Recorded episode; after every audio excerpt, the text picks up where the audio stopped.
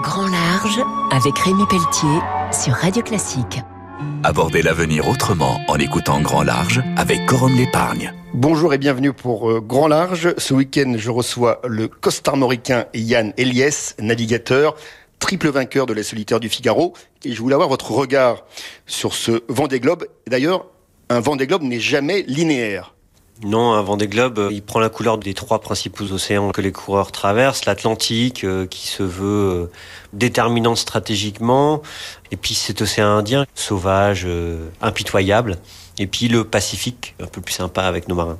Vous m'avez dit, Jean Le Cam m'a donné la foi. Dites-moi tout. Et j'avais l'impression d'être arrivé un peu en fin de carrière. J'avais l'impression d'avoir perdu un peu la foi. De voir Jean Le Cam vraiment s'exprimer au devant euh, de, la scène m'a redonné espoir sur ce Vendée. Sportivement, il a été capable d'être aux avant-postes malgré ses 61 ans en développant des trajectoires parfaites qui m'ont donné envie de reparticiper au prochain Vendée Globe. On a vu que les bateaux à foil étaient vraiment sous pression.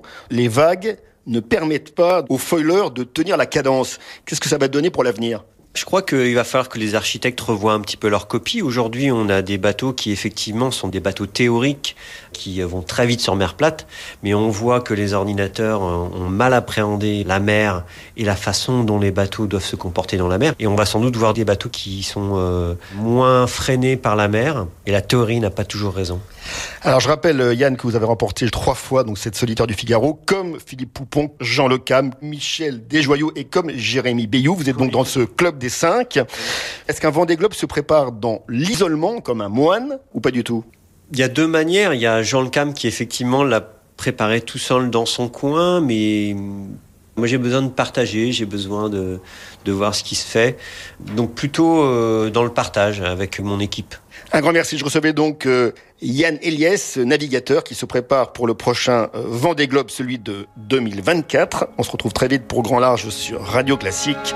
Au revoir. C'était Grand Large avec Rémi Pelletier sur Radio Classique. Avec Corum l'épargne. Corum l'épargne, des solutions d'épargne